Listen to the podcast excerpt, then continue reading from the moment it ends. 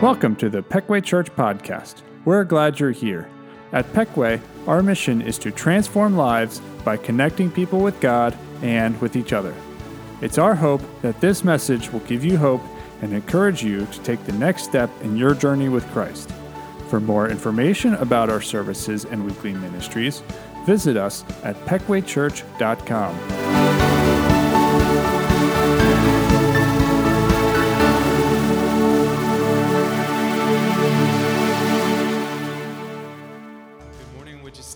we begin worship today. It's great to see you here. Thanks for being in, uh, online with us this morning as we sing about being a child of God, a child of love. Let's worship.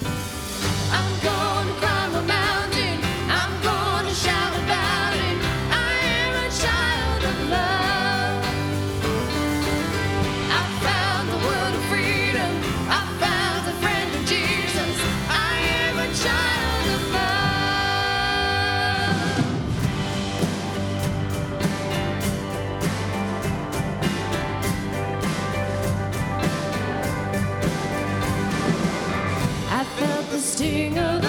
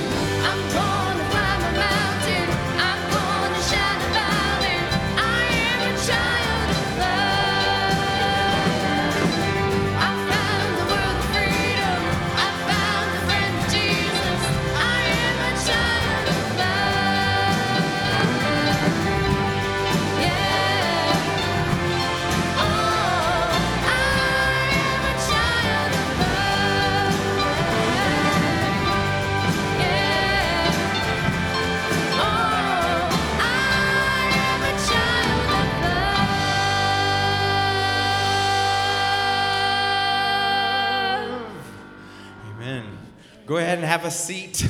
Thank you so much for being here this morning as we celebrate God's love together for us and what He has done for us and continues to do for us. If you are a first time guest, thank you so much for being here with us at Peckway Church. My name is Scott Munson. I'm the worship pastor here, and uh, it's always a privilege to be able to sing with you and come to God with praises on Sunday morning together. And uh, so, but if you are a first time guest and uh, this is, like I already said, but you could take your, your, your uh, mobile phone this morning and text the word hello to 717 872 5679. A really quick way to be able to uh, connect, and uh, we can text back and forth and say thank you for being here and answer any questions you have. There's also, for all of us, in our bulletin this morning, a gray connection card. I'm going to invite you to take that out. You can fill that out now or anytime during today's service. And then online, there's going to be a connect link as well that uh, is our digital connection card. But on that card, uh, there's places there that you can ask questions about Peckway Church. You can check boxes uh, for ministry opportunities, things that you're interested in.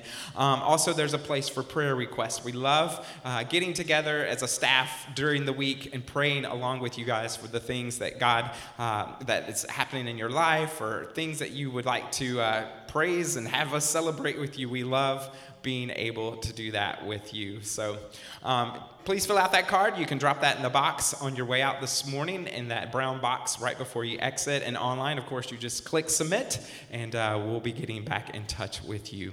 Well, you know, we've been going through our small our study together, this 40 days of community, and um, I don't know about you guys if you've been in a small group, but we've had a, a wonderful time together, learning about each other, growing deeper in our relationships, and being challenged as a result of that. And so, you know, today, as we come to this sermon, we're going to talk about serving together. What does it look like to serve together? And if you have your notes there in front of you, you're, you're going to see a couple of things there. You know, the, the what or the why and the how and the what and all those kind of things. Um, but what does it look like to be a team? And I want to show you a great example of a team. This is a father and son team.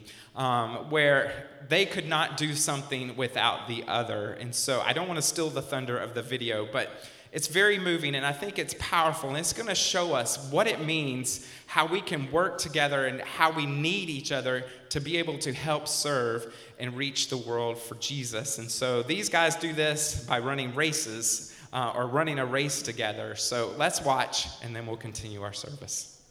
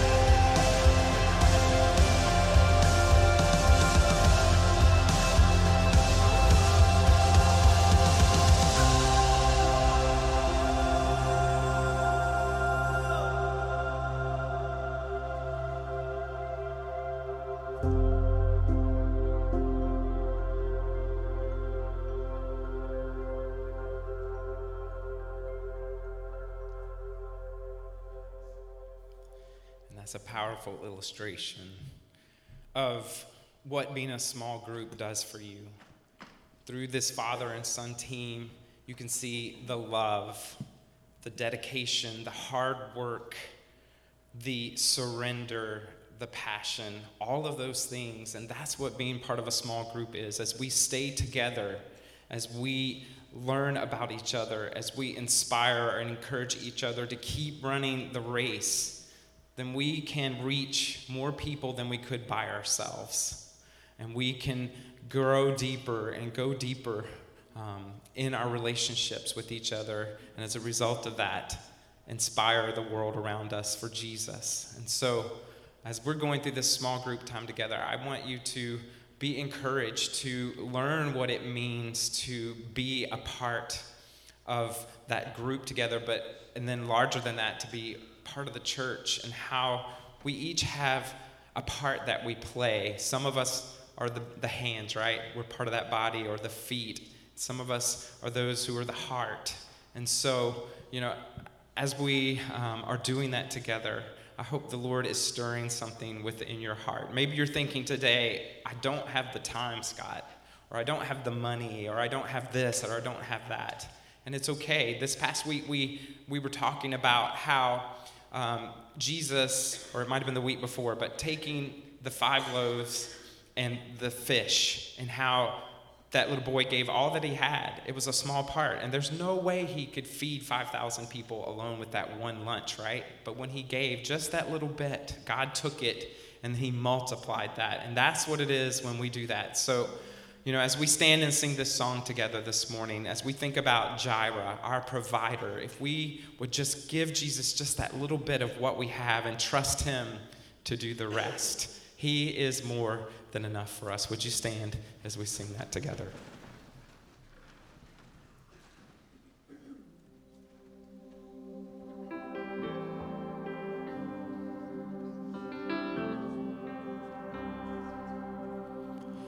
I'll never be more loved than I am right now.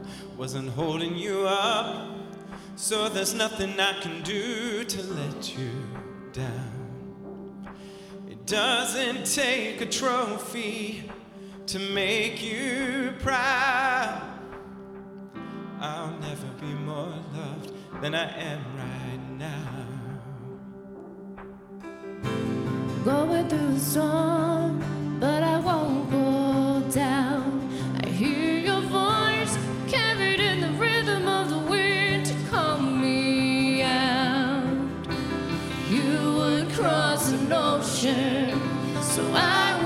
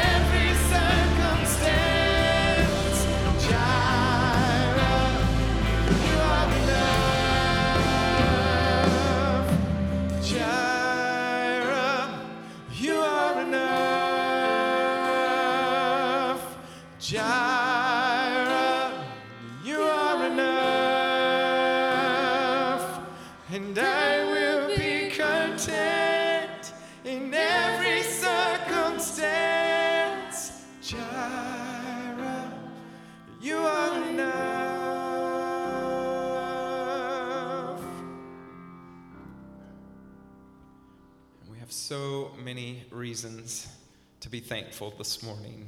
The song says that there's 10,000 reasons, but I think we can think of many more than that if we just took the time to sit and think about what God has done for us. So, would you just worship Him today? Pour your heart out to Him as we sing this last song together.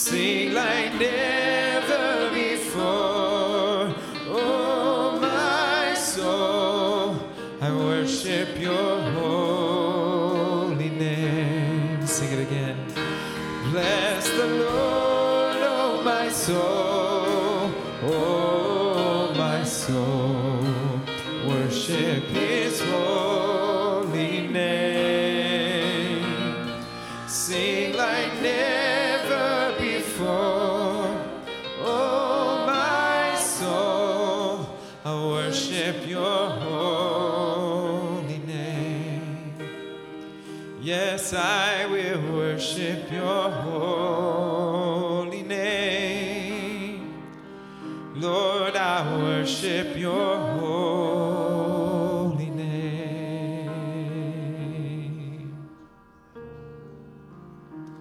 Would you pray with me?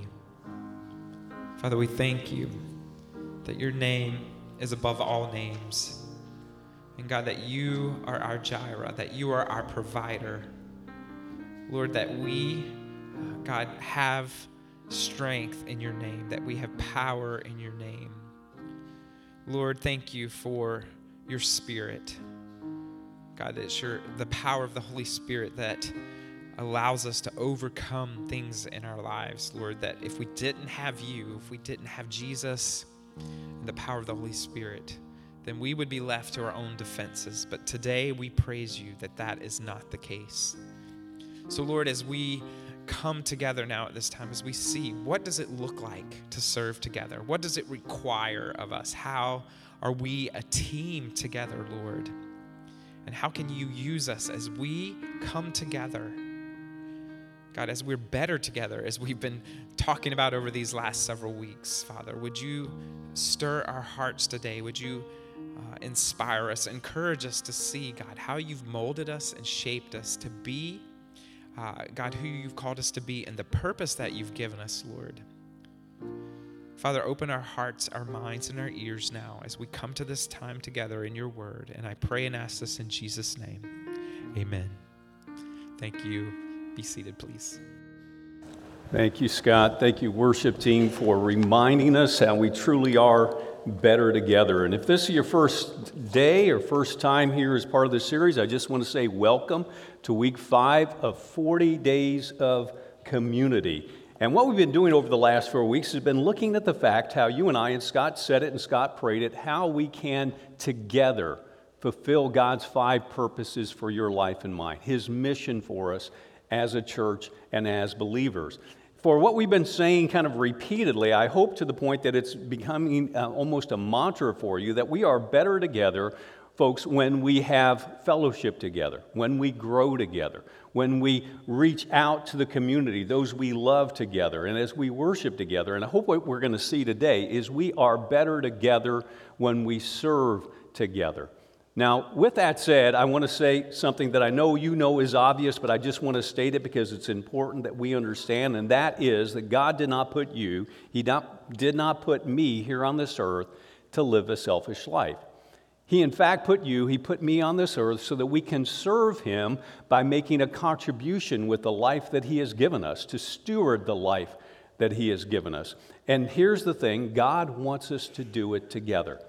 But you say, Jerry, how do we serve God with our lives? Well, we don't serve God so much directly as indirectly. What I mean by that is this that the way we serve God primarily is by serving others. We embody His love, we embody His grace, we embody His compassion, His mercy, and goodness as we serve others. And again, God wants us to do it together. So take a look at what Paul wrote to the Philippian church, this group of Christians living in the city of Philippi, and he said this from the New Living Translation agree with each other, loving one another, and working together with one heart and purpose. I want you to underline that phrase, working together because that's what we're going to look at today. But with that said, you may be asking yourself, and it's a fair question, why do we need to serve together? Those of you who are independent, those of you who are kind of entrepreneurs, you might say, why do we need to do it together? Why can't I just serve God on my own?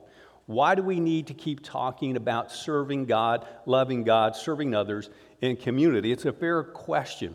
And so, what I want to do to kind of get us started today is give you three reasons why we need to serve together. Let me very quickly just give you three reasons why we need to serve together. And the first reason is this because as the family of God, we are a family. Take a look at what Paul writes. He says, We work together as partners who belong to God. In other words, as members of God's family, He wants us to partner together in service and ministry in order to fulfill our mission in life. And that mission in life is a shared mission, it's the Great Commission. And so God wants us to partner together. And the interesting thing about that, at least for me, it's interesting, that God is concerned about the relationships we form in the process of serving Him as we actually is about the service itself. And so our, our groups and our teams working together are more than just a means to an end. They are an end in themselves. God wants us to form relationships as we serve together. So that's the first reason, because we're a family. Here's the second reason we need to serve together and that's because we need each other. We, we saw that wonderfully in the video, and I thank Scott for that video. But the reality is, folks, here's what we need to understand. And God did it by design. God did not give any of us all the gifts, all the abilities, all the talents, all the resources, all the, the experiences in life that we need to fulfill His mission for our life or the mission in the world, the Great Commission. He, by design, made us interdependent. He made us to need one another as the body. That's why Paul wrote this. Take a look at the next verse. Each one of us finds our meaning and function as a part of Christ's body. But as a chopped off finger or a cut off toe, we wouldn't amount to much, would we? Now, I like how Eugene Peterson puts that, but here's the point. What Peterson wants us to understand, what the, Paul wants us to understand, folks, is we find meaning, we find our purpose, we find fulfillment and function as we live and work as the body of Christ, as we function as the church family. That's how we fulfill our mission, corporately and individually. Let me give you a third reason. Third reason we need to serve together is because we get more done together. We simply get more done together. Solomon, the wisest man who ever lived, said this He said, Two are better off than one because together they can work more effectively. Now, we all know that. That's nothing new. We all understand that when we work together as a team, teamwork multiplies our effectiveness. It, it, it impacts, is multiplied when we work together. Take a look at the next thing that Paul wrote.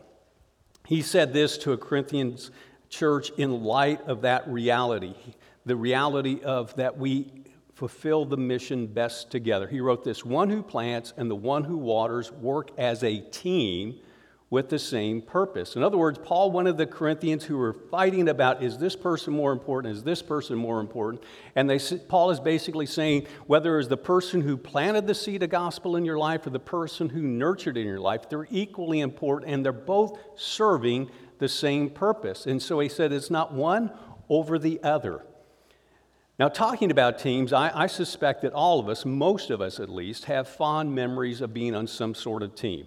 So maybe, you know, maybe it was a sports team, maybe we served in the military, maybe, you know, I don't know what it was, a band team, whatever it is, most of us have fond memories of being a part of a team. And the reason why is because on the part of a team, we find two things belonging and significance. We find a sense of belonging in a team, and the other thing we experience is a sense of significance. And I say that to say this that's why, at the very second week of this series, I encourage you as small groups and small group leaders to at least once during these 40 days to serve in a project together. To find a project, pick a project, and then serve in the project. And many of you are doing that. And I would just want to say to you, as a group and as an individual, if you haven't done that yet, please, you still have time. I encourage you to do it. You said, why, Jerry? Why, it's, why is it so important? Here's why it's so important. Because, folks, the way we turn a small group, this gathering of men and women who don't know each other very well, into a team, the most effective way to do that isn't through fellowshipping together. It isn't even through studying together. The best way to turn a group, a loosely connected group of people, into a true team, a biblically functioning team, is to serve together because we leverage each other's gifts in that service. And so I want to encourage you, if you haven't already, as a group, pick a project, and before these 40 days are over, before December's over, make sure you serve at least one time together. Now, those are the reasons why we, serve together, why it's best for us to serve God by serving others together. But the question I want to spend the rest of our time with is talking about how do we do that? How do we go about the process of being a biblically functioning team? How do we develop team? Whether it's in our family, whether it's in our small group, or whether it's at work, how do we build a biblically functioning team? I'm going to give you four things, and to help us remember what they are, we're going to use the acrostic TEAM, T E A M. So let me give you the T first. The, the T in team stands for trust. We need to build trust in our team if we're going to have a truly functional team. Here's why because trust is the glue that holds relationships together.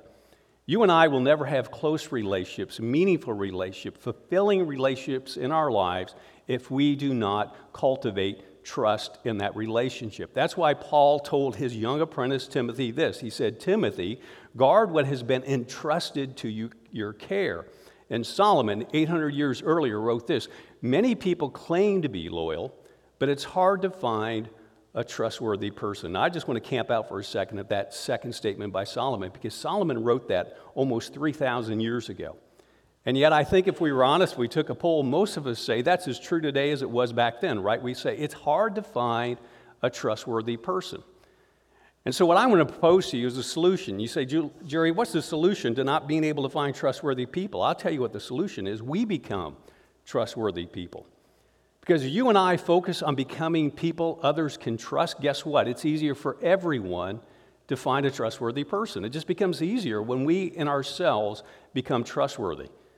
So, what I want to do is just share with you three ways that we can develop and earn trust in our relationships and in our teams and in our groups. How do we go about earning trust with one another? And the first thing we need to do is we need to be consistent. We need to be consistent. And I want you to take a look at what Jesus said about this. He said, Whoever can be trusted with very little can also be trusted with much. In other words, Jesus is saying the way we earn God's trust, and that's primarily focusing what Jesus is focusing on here, the way we earn God's trust, and in, inferentially, the way we earn other people's trust is by being consistent. In other words, being faithful in the little things, specifically the little things that no one else but God notices. Because what Jesus wants us to understand is when we're faithful in the little things, the unnoticed things, the, the things that nobody w- wants to talk about or write about, or even, you know, watch us do. The reality is when we're faithful in the little things, it builds our character. And as our character is deepened, as our character is developed, God looks at us. And seeing that humility, God says, you know what? I could trust her. I could trust him with greater and greater responsibility because they've demonstrated a solid foundation of character that I could build greatness upon. Does that make sense? Jesus says the way you and I be, demonstrate consistency is being faithful in the little things. to be faithful in the unnoticed things, to be willing to do what it is that no one else is willing to do. Well, that's the first way we, we earn trust. The second way is by being confidential. By being confidential. And that means exactly what you think it means. It means when you and I have something shared with us, we keep it in confidence. We don't talk it around, we don't share it with others. We talked about this last week. We, we, we are a person that somebody who spends time with us knows that when I share that with so and so, I share that with a friend, I share that with that coworker, that member of my small group or my whole small group, I know it stays there, which is why one of the primary rules of small groups must be what's said in the group stays in the group. The second rule, folks, is we don't talk about someone in the group who's not present at the group. That's rule number two, because both those things are gossip. And I want to share with you what, again, the wisest man who had to say about this issue of confidentiality. He says, A gossip betrays a confidence, but a trustworthy man keeps a secret. Do you see what he's saying? He's drawing an, an equivalence here and is saying being a gossip and breaking a confidence is being untrustworthy. We've betrayed a trust that someone has given us.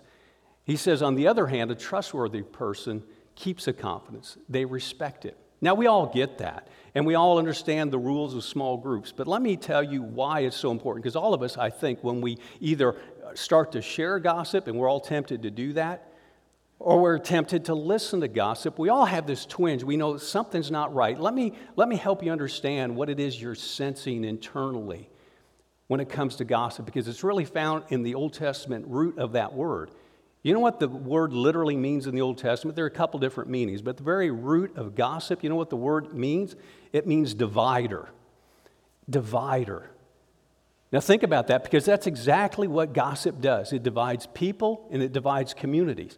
And you want a great lesson in this, go back to the book of Leviticus today and just read where God talks about murmuring and gossiping and how it divides the people, how it splits the people, and it caused problems among the Israelites. And so God says to us, we need to not only not listen to gossip, when we hear it, we need to stop it immediately because it tears apart communities, it tears apart relationships. And so God's judgment on the person and the act is clear and it's strong. And all you've got to do is spend some time, all I've got to do is spend some time in the Old Testament, and that becomes so clear. So the second way we earn trust is by being confidential. The third way we earn trust in our groups and in our relationship is by being close. In other words, we spend time together. We have to be a part of one another's life, and we need to see each other over the distance, over a season, over a series of seasons before we really begin to trust one another. Because in that time together, we learn, you know what? She's consistent, she's confidential, and we begin to trust them. Take a look at what Solomon wrote. He said, Friends love through all kinds of weather, and families stick together in all kinds of trouble. In other words, you already parsed that out. We understand that what Solomon is saying is friends and family stick together through the good times and the bad times. So the application for us today is really this the principle, the timeless principle is this is that as members of the family of God, we need to be walking through life together. We need to be with each other in the highs and lows, and that takes time. Now, having said that, and the reason I raise that is because some of us, for the very first time, got into a small group during these 40 days of community. And for the very first time, we're beginning to experience what, what trust in a relationship, a spiritual relationship, really looks like. We're beginning to enjoy it. But here's the bad news in two weeks, those groups end. So, what do we do about that? My encouragement to you is keep the group going. As a group and as an individual, seriously consider keeping the group going. And if that's not possible, then I'm going to encourage you as an individual to talk to, to one of us on staff, to write on the Connect card, say, I want to be a part of another group. Because, folks, here's what I want to say, but I want to encourage you to keep the group going and if all possible. Because if we short circuit the trust that now is blooming in that group, I promise you, you're never going to truly know the benefit of having those kind of trusting spiritual relationship. You will not understand the blessing that will, can be a part of your life if you leave the group now because it takes time to build trust. We get that. So that's the first step. That's the T in team is trust. The E in team stands for empathy. Empathy. Take a look at what Peter said. He said, Live in harmony with one another and be sympathetic. Now, again, is kind of doing this equivalency, he's doing this kind of equation. So he's really saying to you and to me, what Peter is saying is you can't have the first without the second. In other words, if we want to live in harmony with our family, with our friends, with anyone for that matter, for people in our small group, we have to be sympathetic. Because the reality is, what sympathy does, folks, it flows from a heart and a relationship of knowing each other deeply. So, again, sympathy and empathy is not cultivated by simply having fellowship together. It's not cultivated, I'm not saying at all, but it's not truly cultivated even studying together. The way you and I truly begin to cultivate empathy and sympathy in, in our lives for others is by going through life together, by spending time together, by knowing and getting close enough and being trusted close enough to actually know what's going on in each other's lives. Does that make sense? We actually get to know what's going on in each other's lives because the reality is we could study together, serve together, and even fellowship together and have relatively little knowledge of what's really going on in one another's lives. Now, with that said, let me share with you why empathy is so important. It's really for two reasons. The first thing empathy does for you and me, and we all need this in our lives, is empathy brings us to the place where we truly feel understood. In other words, when someone has empathy with us, we sense from them that they get us, that they understand us. They, they understand my wiring, they understand and appreciate my passions and my gifts. They, they understand me. The second thing empathy does for us is it validates our thoughts and our feelings. When someone's being empathetic with us, they say, Look, I get why you're thinking what you're thinking. I understand why you're feeling what you're feeling. And sometimes they'll say to us, Not only do I understand, I absolutely think it's appropriate. I think it's godly. I think it's right that you feel that way, that you're thinking those things. That's empathy. So here's the question given its importance, how do we develop empathy? How do we build it in our groups? How do we build it in our relationships? Well, let me give you once again three things. The first thing, even as I race through this, is slow down.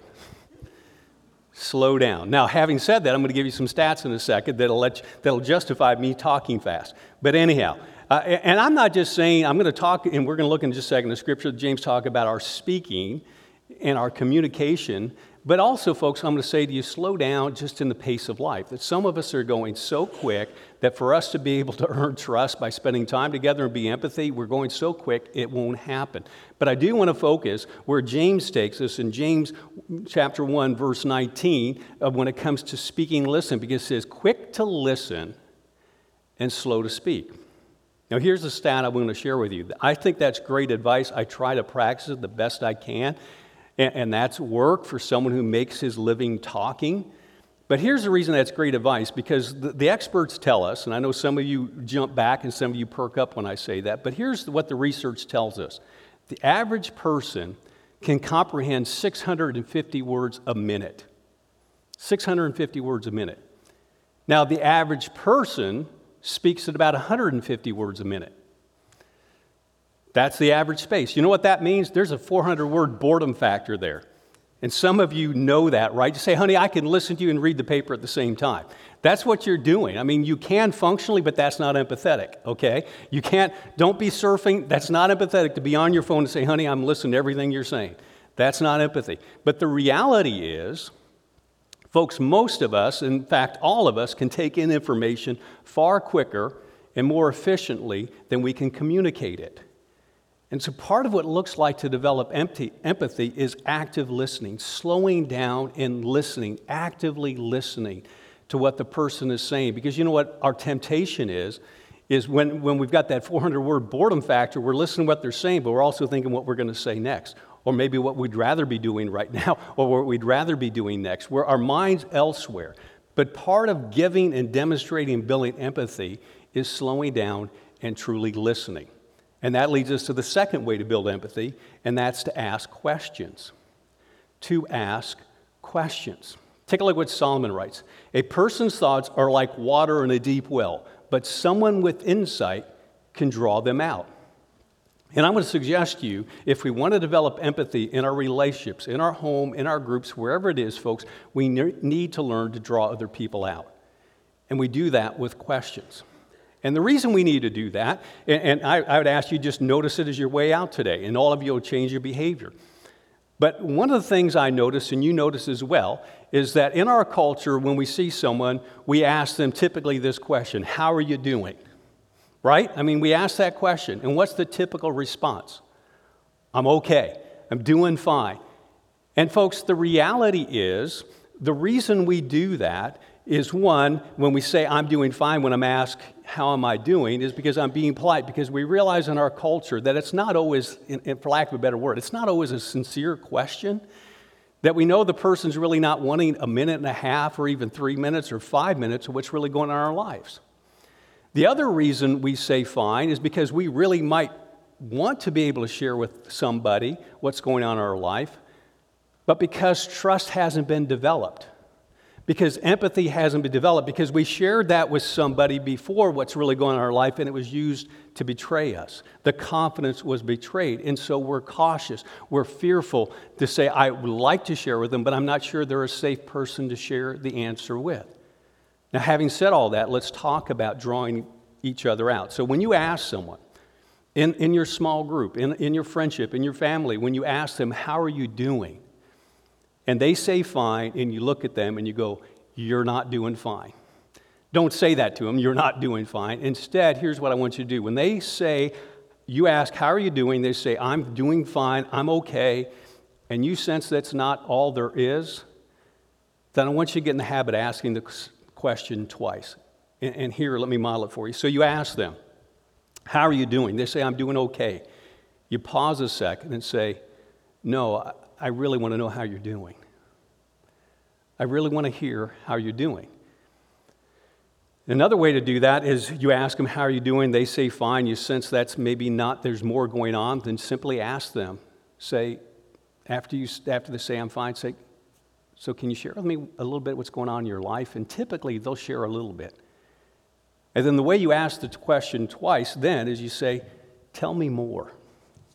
Tell me more about that. What's going on in your life? Folks, if we're going to build teams and build relationships that truly serve God and help support the ministry God's called each and every one of us to, we have to develop empathy. We have to learn to ask questions. Well, let me give you the third way to develop empathy, and that's showing emotions. Now, some of you don't panic, just hear me out. I want to say to you, we need to show emotions. To help explain that, look at Romans 12 15. Here's what Paul says Rejoice with those who rejoice, and weep with those who weep. In other words, being empathetic means we say more than I'm happy for you when they tell us good news and I'm sad for you when they tell us bad news. No, empathy is what Paul said there, that we actually hurt when they hurt and we celebrate, genuinely celebrate when they're, they've been and they've received good news. We, we absolutely begin to live in their shoes and share their emotions. But here's what I want to say to you about that.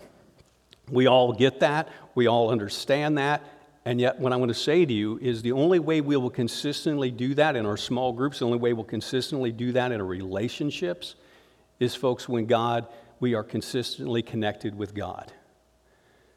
Because it's only when God is working in you and working in me, His love, His compassion, His presence, His refining work in us, that we will be empathetic to others. Because left to ourselves without His refining, purifying, growing work in our lives, remember, by default, we're self centered. And so instead of worrying about what the other person's wins are, or losses are, or hurts are, or celebrations are, we're thinking about our hurts, our wins, and our celebrations. That's just what we are apart from the work and the presence of God in our life. We will think about ourselves. But here's the thing, folks when we are connected to God, and we're connected to others through a small group, here is what I'll promise you, and many of you have experienced this firsthand. When we are connected to God and connected to others in small groups, I promise you, emotional needs in your life and in your group will be met in ways that would never be possible and on a scale that will never be experienced in any other way apart from God and groups. That's just the power of doing life together. That's the power of being in small close, intimate, trusting, empathetic communities. Well, let me give you the A and T team. And A stands for accommodation. And accommodation, most of us know what that means, but give us just a shared definition is just simply, folks, that's making space for others. We understand that when we talk about accommodating people in our home or finding accommodations for someone, you know, on a trip, we're making space for them. And if you have ever been on a team or in a group for any length of time, you know how important it is to make accommodations for other people and their differences. We're constantly accommodating one another because of our differences. That's why Paul said this. He said, Be completely humble and gentle, be patient, bearing with one another in love. That's accommodation. Now, here's what I would suggest to you. Folks, in the church, I believe we should show accommodation the same way we show it in our homes. You say, what do you mean by that? Well, folks, think about it. In our homes, when we have a guest, what do we do? We, we put their needs and interests first, and we offer them the best, right? So if we, we're out grilling steaks and we incinerate one and the other one is perfect, which one would give the guest? Now, if you say the incinerated ones, see me after the service, I'm never coming to your house for barbecue. But the reality is, we give the guests the best, right? I mean, Lara is, is just passionate about that. We give the guests the best. So you've got chip china, and you've set one out, and you've got one nice and one chip. Ladies, which one do you give the guest? The unchipped china, right? Your husband gets the chip china. That's just the way it works, or the kids get it or, or you give them paper plates or something. But the reality is, the guest gets the best. Because when guests are with us, we focus on meeting their needs and accommodating their needs and making sure that they feel, feel loved and cared for. We call it hospitality, but folks, it is simply consideration and care. That's what we're showing consideration and care. So here's my question How could we apply that principle of the guest gets the best in our worship services and in our small groups. Let me just toss out some ideas, and going to encourage you, small groups, to talk about these because there's far more than I'm going to throw out. But these are the three that I see all the time. Let me ask you, in kind of more than say it, let me put it in the questions to you. How do, we, how do we apply the principle the guest gets the best? Let me ask you, what are the best parking spots at the church? One's by the door, right? Closest to the door. Okay, what are the best seats in the sanctuary? Based on where we're sitting, and I would say it's the ones in the back, not in the front, right? Because if things get weird and wonderful, we want to get out of here. If, thing, if things get long, we want to be able to leave unobtrusively. So we, the best parking spots are by the door. Quite honestly, the best seats are by the door. And who are the best people to talk to on a Sunday morning? Our friends, the people we know, right? Here's the problem guests don't know anyone. And so the reality is, when you come as a guest, and we've all experienced it, I've experienced it, I'm a guest at church. And if, if, if churches don't practice accommodation, you know what happens? The, the guest sits alone. And because the guest doesn't have any friends at the church, they don't talk to anyone. They sit alone and they talk to no one. But what if we had practiced accommodation in our services and our small groups? What if we would make accommodation core to who we are? And I think in many ways this is true of us as Peckway Church. Think about it like this What if we would save the best parking spots for guests and people with physical needs? Would that communicate care and concern and consideration? What if we would save the best seats in the sanctuary, which have agreed are in the back, for the guest, for those who have mobility issues? And, folks, what if instead of looking for our friends as soon as we walk in at the, at the start of the service and, and looking for our friends as soon as the service is over, we would wait to talk to our friends until after we made guests feel welcome. And what if we, instead of letting guests sit alone, we would invite a guest to sit with us and then we'd introduce our guests to our friends? Now, do you think that a kind of accommodation would show care and concern to our guest? Well, we all know it would. Now let's think about our small groups. What if in our small groups, if we have a closed small group, we would choose to open our group? What if we would choose to open our group to people that have never had a group? Or let's say we have a large group, and I would say a large group's anything over 10 or 12, that we choose to multiply a group. So the people who don't have a group could begin to enjoy the friendship, the fellowship, the community and care that we've enjoyed, some of us, for decades in that group. Now, again, I, have been a small group pastor and I've led small groups almost for 30 years now. And I know when I talk about birthing groups and multiplying groups, what some of you are thinking, you say, Jerry, but opening our group, a multiplying group, that would destroy our friendship, our fellowship. And, and I get that, but folks, the reason, if we applied that reasoning to parenting, most of us would never have children. What if we said to ourselves, you know, honey, I love you so much, we have such great fellowship and connection and relationship together, so we're not going to have children? No, the reality is because we have such love and connection and fellowship together, we want to add to the family, right? We want to multiply. So I just want to say to you, what would it look like to those individuals? Say, you know, we have so much great fellowship. Yes, I'm not going to tell you that bringing someone new in the group won't change the dynamic for a period of time. But I would tell you, just like bringing children into the family, bringing a new group member brings in life and joy and excitement. And what would it say to that person? Say, you know what? We have had so much love, so much growth, so much support in this group for the last five years, five months.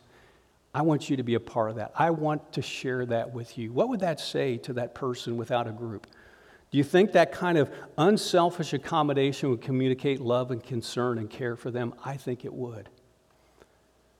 Paul told the church in Rome this in light of that very principle. He said, Each one of us needs to look out for the good of people around us, asking ourselves, How can I help?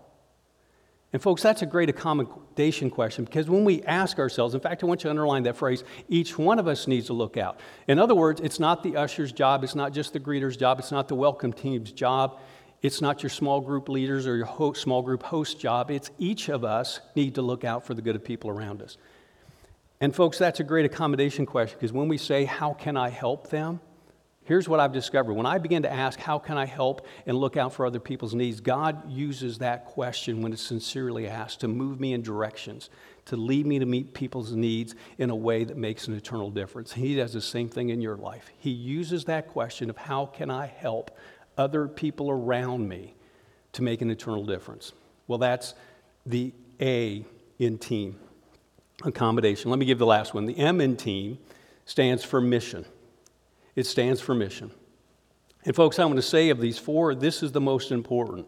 And here's the reason I'm saying that when it comes to groups and mission and the church, because we could have trust, we could have empathy, we could accommodate each other's needs and differences to the cows come home. But if we don't have mission, folks, we just have a social club. Because the reality is, a social club exists to meet the needs of its members, but a team exists for a purpose greater than itself. And over and over again, we've been looking this morning that Paul says, Jesus says, we are a team as a church family. And, folks, unlike other teams that we serve on, we need to understand this that as followers of Jesus, our team, we don't get to pick the mission. We could pick how we express it, but we don't get to pick the mission because Jesus gave us the mission. He gave it to us when he said this Therefore, go and make disciples of all nations, baptizing them in the name of the Father and the Son and of the Holy Spirit, and teaching them to obey everything I have commanded you. And in light of that mission, I want you to notice what Paul told the Philippian church. He said, Be of the same mind, maintaining the same love, united in spirit, intent on one purpose. And to the best of our ability, over these last four weeks, during 40 days of community, we have been learning to do that, trying to learn to do that. But I want you to notice that Paul makes it very, very clear that that takes effort. In other words, living on mission is not automatic in our lives, in our groups, in our church, on our teams. It takes effort, it takes intentional work. So here's my question in light of all that How, after when the 40 days of community ends in two weeks, how do we maintain being of the same mind, the same love, united in one spirit and purpose after this campaign is over? It's an important question. And I would suggest to you the answer is given to us by the Hebrews writer because in Hebrews chapter 10, verse 25, he says this He said, Let us not give up the habit of meeting together, but let us encourage one another. So, the answer to the question, how do we maintain what we've been learning and to be and to do through these 40 days of community, is by staying in a small group, by staying connected in a group. Because in that small group, we have a laboratory, we have a context to continue to learn what it means and what it takes to fellowship together and grow together and worship together and reach out together and now to serve together. And we learn it in ways that we cannot learn on our own and we can't even learn in a large group on Sunday morning. It takes a community, a small group community, that we can not only ask questions, but we can be questioned, we can push, and we can be encouraged. It, it, it's a context for our growth. Now, most of us know, and maybe you don't, but the largest living thing on this planet is the giant redwood tree. In fact, I, I did a little research because I was just curious. They can grow up to 400 feet tall. Massive, massive skyscrapers of the forest. 400 feet tall, and their, and their trunks can get up to 30 feet wide. I mean, so big that, you, as some of us know, some of you have seen, some of you have done it, you can cut a hole in it and drive right through it in a car. That's how big these things are. But what we may not know about the giant redwood is they have incredibly shallow roots. They're not deep at all. Now, if you didn't know that, and I didn't know that, so the question I immediately asked when I discovered that so, how in the world do these things not topple over at 400 feet in the storms that the Pacific Northwest regularly gets? And the answer is intriguing that the way that the redwood stand is not by having a deep root system, but an interconnected root system. That redwoods always grow in groves. And in those groves, the roots interconnect and they support one another in the process. Now, given that reality, a man pastor by the name of Bill Easum back in 25 years ago, in 1997, I bought the book. It fascinated me by the title. He wrote a book entitled Growing Spiritual Redwoods. I love the title. I bought the book. It's a great book. I'd recommend it if you, if you haven't read it. But the reason he wrote it is because he said the redwood is a perfect metaphor for what the church ought to be. The church should be this interdependent group of people who support one another in fulfilling the five purposes of the church that God put us on the earth to accomplish. And that's why Paul told the Philippian church this live in a way that brings honor to the good news of Christ, standing strong with one purpose. There's the mission again, working together as one for the faith of the good news. Now, folks, with this, I'll close, but like you, I've heard many, many times, in light of the problems in the world, and there are many, in light of things like famine and homelessness and disease and poverty and war, I've had people say, and I know you had people say to you, why doesn't God do something about it? Have you ever had someone say that to you? I have. And, folks, here's what I want us to understand about that question. In light of war and poverty, homeless, folks, that's the question God's asking us, the church. You see, God says, I put you on the earth. I gave you gifts. I gave you talents. I gave you experience. I gave you resources, church. We're wealthier today as a church in this world than ever before. We're no numerous. We're better educated. God says, I've given you education. I've helped you grow. I've given you resources. And He says, together, why don't you do something about it? Why don't you address the issue? In the book of Genesis, we read about a group of people who came up with the idea that they were going to build a tower to the heavens. And so they teamed up to do it. But God didn't want it done. And so we're told in Genesis chapter 11 that God confused their languages to stop them. And it did. It stopped them right in their tracks. And I want you to hear what God said about this team. It says, as if, if as one people speaking the same language, they have begun to do this. Now, notice this then nothing they plan to do will be impossible for them. Here's the reason I share that with you, folks. When you have a committed team with a shared vision, who are communicating about the mission and the purpose, folks, that team, by God's definition, not mine, that team is unstoppable. And that's what God wants us to be individually, in our groups, and as a church. God wants us to be an unstoppable force for Jesus in this community and in this world. Let's bow for prayer. With our heads bowed and our eyes closed, I just want to talk to you for just a second. I just want to share with you a thought. And here's the thought, folks. If we would continue to multiply small groups in this church, small groups that function as teams, small groups that function like little communities where we build trust and show empathy and make accommodations for the sake of fulfilling the Great Commission, then I believe with God's help, impacting this community for Jesus won't be impossible for us to do.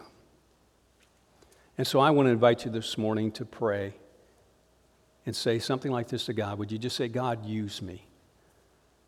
Whatever I have, any way, any time, any place. Would you say, God, I want to serve you in community with trust and empathy and accommodation so that the mission you've given us, the Great Commission, can be fulfilled. And so, would you pray individually? Would you pray for your group? Would you pray for our church so God use us together as an interdependent network of groups and team to impact our community for you. And we prayed in Jesus' name. And all God's people said, Amen.